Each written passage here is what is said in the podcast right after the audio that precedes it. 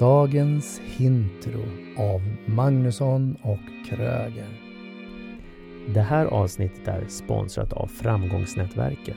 Nätverket för dig som vill bli mer framgångsrik. Du är förmodligen småföretagare, egenföretagare eller ledare. Hör av dig via info framgångsnätverket.se. Skippa prickarna. Den här veckan har vi pratat om känslor, det vill säga glad, ledsen, rädd. Och det är ju tre av fyra grundkänslor. Vi har ju arg kvar. Sen har vi förvisso skam och skuld, men de lämnar vi därhän. Men så tänker jag, de tre första vi pratar om, det är ju sådana här förenade känslor. Det vill säga, blir jag glad så vill jag ju skratta, dela glädje. Ja. Blir jag ledsen så vill jag ha någon som kanske kramar om mig, med mig, håller mig i handen. Och blir jag rädd så vill jag kunna gömma mig bakom någon som är stark, kanske i en famn eller bakom en kudde med sin skräckfilm. Jag vill gärna ha någon där med mig. Mm. Arg, det är den känslan som är separerande. Tänk dig när jag blir så arg så det bara börjar bubbla i hela kroppen och så lägger jag sånt tryck på hjärnan så att det för det första så är sugrörsseende. Och jag brukar säga att vi är som mest korkade som individer när vi är arga. För vi får ingen syre till hjärnan. Har du varit så här riktigt arg någon gång? Hum, hum. Aldrig hänt. Du, Jo, du, är klart det har. så här, det har aldrig hänt att du har varit arg. klart det har. Eh, självklart. Eh, alldeles för många gånger förmodligen. Och eh, jag tänker så här att eh, det här sugrörsgrejen och trycket, det får du väl även när du är rädd?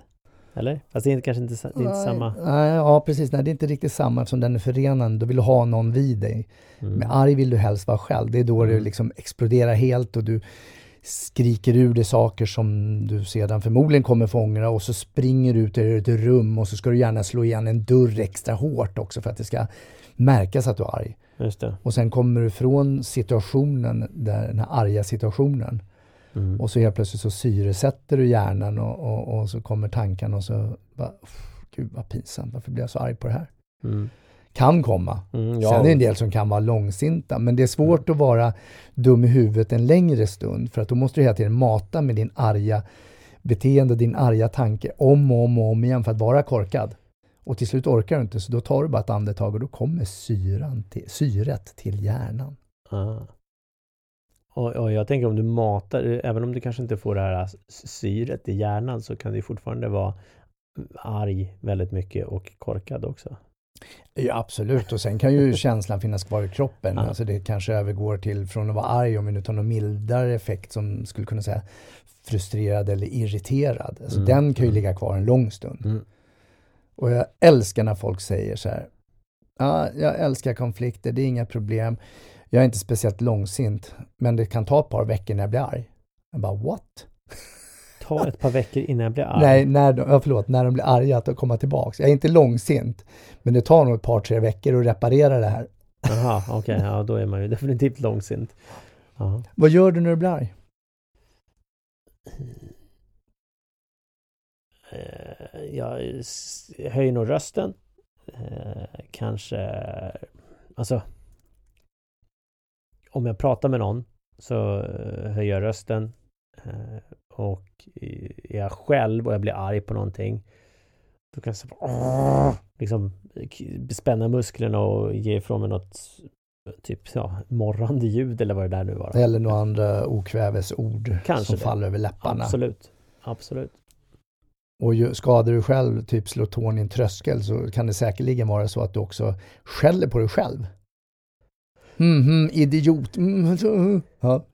Ja, det var länge sedan. Så jag skyller istället på äh, sängbenet. Varför sitter du där? Nej, det gör jag nog inte. Ja, det kan hända, men det, var inte ja, men jag sa ju det, att du är korkad i den stunden. Ja. Men smärtan blir ju självklart också, Ja, då kan ja. du bli arg utifrån det. Just det, och då, och då tänker jag så här, där har du ju också en, en affekt som sker. Alltså du, du blir... Eh, det som kommer ut är ilska och du är arg på någon. Exempelvis då när föräldrar skäller på barnen efter att de har varit med om en situation där barnen kunde gjort illa sig själva. Mm. men, men då, då, är, då är de ju rädda. Istället för att säga det, men så där får du inte göra. Du, jag, pappa mm. eller mamma blir rädd för att du kan skada dig. Nej, utan det de gör är då skäller de ut. Eh, mm. Och de, jag också förmodligen, eh, föräldrar för att de är arga. I, de agerar direkt och så blir det de blir arg och då fastnar det där hos barnen att ja men om jag gör så här så, så blir, blir mamma och förmodligen andra arga på mig. Därför ska jag inte göra det här. Och du brukar prata om sekundära känslor för den första mm. känslan är ju egentligen rädd att ja. någonting händer. Ja. Som går över i en sekundär känsla som blir arg. Ja. Och så blir hela effekten av att ha skällt. Så att det, ja. Och sen någonstans efteråt så kanske kommer en ledsamhet och så kramar du om och skönt att ingenting hände. så. Mm. så det är klart att vi rör oss ju i hela spannet mm. hela tiden av olika känslor. Men just att också vara nyfiken på vad är det som triggar mig när jag blir som argast? Vad var det som triggade mig? Efteråt, inte just i den stunden, för du är så korkad så jag inte ens fattar det. Mm. Utan då skyller jag gärna på sängbenet som var i vägen. Mm, mm.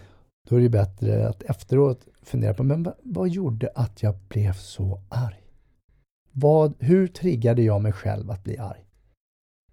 Ja, intressant. Så vad tänker du att eh, de som är lyssnare nu då ska då eh, träna? Vad är en utmaning för dem?